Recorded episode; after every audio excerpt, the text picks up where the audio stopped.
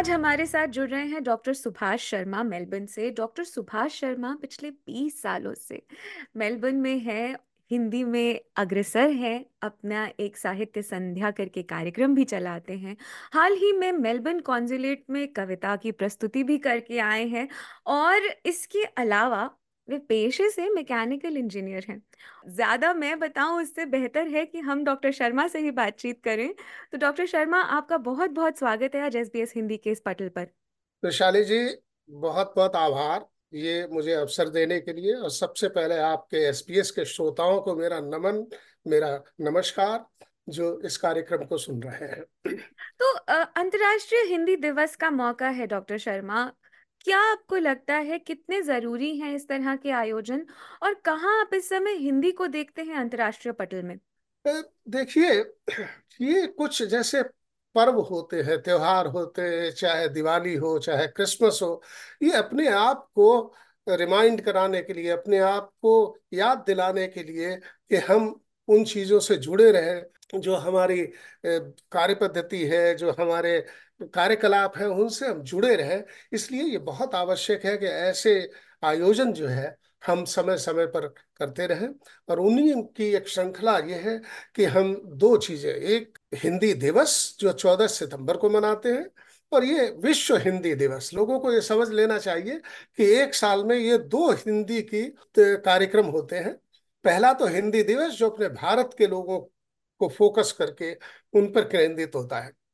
और दूसरा ये विश्व हिंदी दिवस कि भारत की भाषा अगर अनौपचारिक रूप से आप देखें तो लगभग 1.2 बिलियन लोग इस भा, हिंदी भाषा को किसी न किसी रूप में समझते हैं या जानते हैं। तो ऐसी भाषा को विश्व स्तर रूप में ताकि राष्ट्रीय सम्मान मिले और दूसरे यूनाइटेड नेशंस में। संयुक्त राष्ट्र में भी इसको स्थान मिल सके हमारा ये प्रयास रहता है और इसलिए ये होना बहुत आवश्यक है। जी तो ये तो हमने बात की कि भाषा कहाँ है अंतर्राष्ट्रीय स्तर पर और क्यों इस दिवस की आवश्यकता है। लेकिन अब बात करते हैं भाषा के लेखन की। तो हिंदी कविता लेखन में ऐसा क्या अलग है डॉक्टर शर्मा जो दूसरी भाषाओं में हमें नहीं मिलता? देखिए पहली बात तो ये कोई भी भाषा वो विचार और भावनाओं से युक्त होती है। हम किसी भी भाषा में अपने विचार तो व्यक्त कर सकते हैं। हम उस भाषा में कुछ समझ सकते हैं, चाहे विज्ञान हो, चाहे आर्ट हो, साइंस हो, हम समझ सकते हैं। लेकिन जब भावनाएँ व्यक्त करने की बात आती है तो मनुष्य को उसकी एक ही भाषा बहुत प्रिय जो होती है, जो उसने अपने माँ के मुँह से सुनी है, उन भाषा में, उस भाषा में जब वो बात करता है तो भावना और विचार दोनों को वो जोड़कर बात करता है। तो इसलिए अब बात आती है कि हिंदी में कविता में। मैं ये नहीं कहता कि हिंदी, जैसे बहुत से लोगों का ये विचार है कि हिंदी सुगम है, हिंदी वैज्ञानिक है, हिंदी सरल है, हिंदी वेदों की भाषा है। ये सब मैं इसमें कोई विश्वास नहीं रखता। जितनी हिंदी प्यारी है, उतनी लोगों को अपनी अपनी भाषाएँ प्यारी है, चाहे वो मराठी, गुजराती, तमिल, तेलुगु, जो भी हो। तो इसलिए ये हम नहीं कह सकते। और हर भाषा का उस चूँकि भावनाएँ जुड़ी है, उसका अपना महत्व है।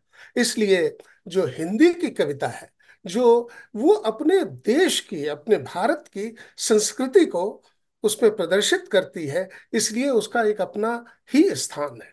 तो आपने हिंदी लेखन कैसे शुरू किया फिर कविता का लेख देखिए कविता तो मैं नहीं समझ मैं समझता हूँ कि कविता या गीत या गाना या संगीत हर व्यक्ति के हृदय में बसा हुआ है। वो उसे व्यक्त ना कर पाए, लेकिन गुनगुनाता ज़रूर है। कोशिश करता है जोड़ने की, शब्दों को जोड़ने की कोशिश करता है।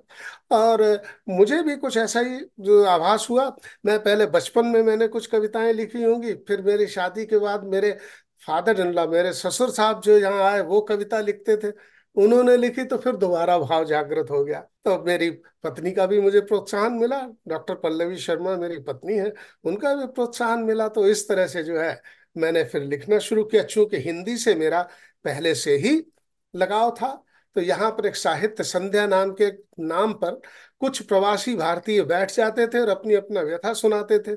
सुनाते सुनाते मैं भी उससे जुड़ गया और जब मैं जुड़ गया तो साहित्य संध्या ने, जब मैंने देखा कि और लोग उसमें ज़्यादा रुचि नहीं ले रहे हैं तो मैंने कहा, ये भार फिर अब मैं ही उठाता हूँ और लोगों के सहयोग से, और तब से बीस साल से ये सुचारू रूप से चलता चला। डॉक्टर शर्मा आपने तो 1965 में भी हिंदी के आंदोलन में हिस्सा लिया और सब किया।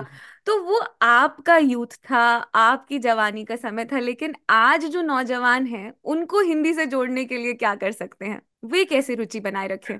देखिए हिंदी का ये बहुत बड़ा प्रश्न है। और ये प्रश्न मेरे से लोग जब करते हैं कि भारत में तो लोग जो है एक रिक्शा पे बैठ के मजदूर का बच्चा टाई लगा के अंग्रेज़ी सीखने जाता है तो ये तो बड़ी विडंबना वाली बात है। लेकिन बिल्कुल सही बात है कि यहाँ के लोगों को हिंदी सीखने की ज़्यादा ज़रूरत है। यदि वो अपने संस्कृति से जुड़े रहना चाहते हैं, वहाँ के लोगों को तो अंग्रेज़ी, हिंदी जो है सब्ज़ी वाला सिखा देगा, स्कूटर, टैक्सी वाला सिखा देगा, आपस में लोग रेडियो, टेलीविज़न वहाँ पे सिखा देंगे, यहाँ आपको कौन सिखाएगा? तो ये दे आप इस बहुसंस्कृतीय गुलदस्ते में एक भारत का भी फूल रखना चाहते हैं। तो ये आवश्यक है कि आप अपनी भाषा से जुड़े रहें, आप अपनी संस्कृति से जुड़े रहें, आप भारत की भावनाओं से जुड़े रहें और आप भी इस ऑस्ट्रेलिया जैसी जगह में जो बहुसंस्कृतिक देश है, इसमें अपेक्षा की जाती है कि अच्छी अच्छी बातें हर संस्कृति से लाई जाए तो आप भी अपना योगदान दें। इसलिए ये बहुत ज़रूरी है और उसके लिए एक मंत्र एक ये है कि घर पर हिंदी ही बोले। या घर पर वो भाषा बोले जो आपकी मातृभाषा, गुजराती, मराठी, गुड़िया जो भी बोलते हैं, वो बोलनी ज़रूरी है। और जब आप भारतीय अपने रंग जैसा दूसरा व्यक्ति देखें तो प्रयास करें कि हिंदी में बात करें। ये मेरा आशय है। जी तो इसी के साथ डॉक्टर शर्मा आपने किताबों का सह संपादन भी किया है। तो अब जो नए लिखने वाले आ रहे हैं उनको क्या सलाह देंगे कि, कि हिंदी को किस तरह से आगे लेकर के जाएँ? देखिए जो साहित्य संध्या के नाम पर जो हम गोष्ठी करते हैं उसका यही अभिप्राय है कि लोग कविता के माध्यम से हिंदी का प्रचार प्रसार करें और दूसरों तक पहुँचने का प्रयास करें। तो जो उनके मन में भाव आते हैं, उनको कागज़ पर रखें और हमारे साहित्य संध्या जैसी संस्था में किसी में जाएँ, जहाँ पे कोई रोक टोक नहीं है कि आपको हिंदी के बहुत अच्छे कवि होने चाहिए आप आप वहाँ प्रयास करें। और हम जैसे लोगों ने एक साथ बैठकर ही कविता लिखना सीखा है। तो मैं चाहूँगा कि जब आपस में आदान प्रदान आप करते हैं विचारों का कविता के माध्यम से तो आपके विचार और स्फुटित होते हैं और आप उनको और बढ़ावा मिलता है, आप दूसरों से सीखते हैं। और दूसरी बात यह है कि हिंदी साहित्य को पढ़ने का प्रयास करें। जब आप पढ़ेंगे तो आप में विचार पैदा होंगे जो विचार होंगे तो उनको आप खुद अपनी भाषा में कागज़ तक लाने का प्रयास करेंगे। जी और चलते चलते डॉक्टर शर्मा अगर आपकी कोई कविता हमें सुनने को मिल जाती इस मौके पर तो सोने पे सुहागा वाली स्थिति वाली बात है अब अगर आप कहती हैं तो ये तो मेरा एक तरह से कवि धर्म है ही कि मैं कविता करता हूँ तो ये भी है कि भाई, सुनाना भी मेरा फ़र्ज़ है अगर आप मुझ, मुझे आदेश दे रही हैं। तो एक, देखिए, मैंने कविता अभी कल लिखी थी, उसको मैंने आज ही देखे फाइनल कर रहा हूँ तो आपको वो कविता सुना देता तो देखिए, प्रस्तुत है। तो हिंदी की हिंदी की बातें कर करके हिंदी के स्वप्न दिखाता हूँ। भारत की भी एक भाषा हो, सब में ये भाव जगाता हूँ। तो भारत भाषा भोजन के संग आभूषण याद दिलाता हूँ। बहु संस्कृति इस बगिया में भारत का पुष्प खिलाता हूँ। तो हिंदी की बात अगर आए मैं सोते से जग जाता हूँ। अपनों से हिंदी में बोलो ये, सबको मंत्र सिखाता हूँ। तो हिंदी की कविता गा गा कर तो हिंदी की कविता गा गा कर हिंदी की अलख जगाता हूँ। तुम भी हिंदी गुणगान करो, लोगों को ये बतलाता हूँ, लोगों को ये बतलाता हूँ। तो अपनों से हिंदी में बोलो, अपनों से हिंदी में बोलो, तुमको भी ये समझाता हूँ।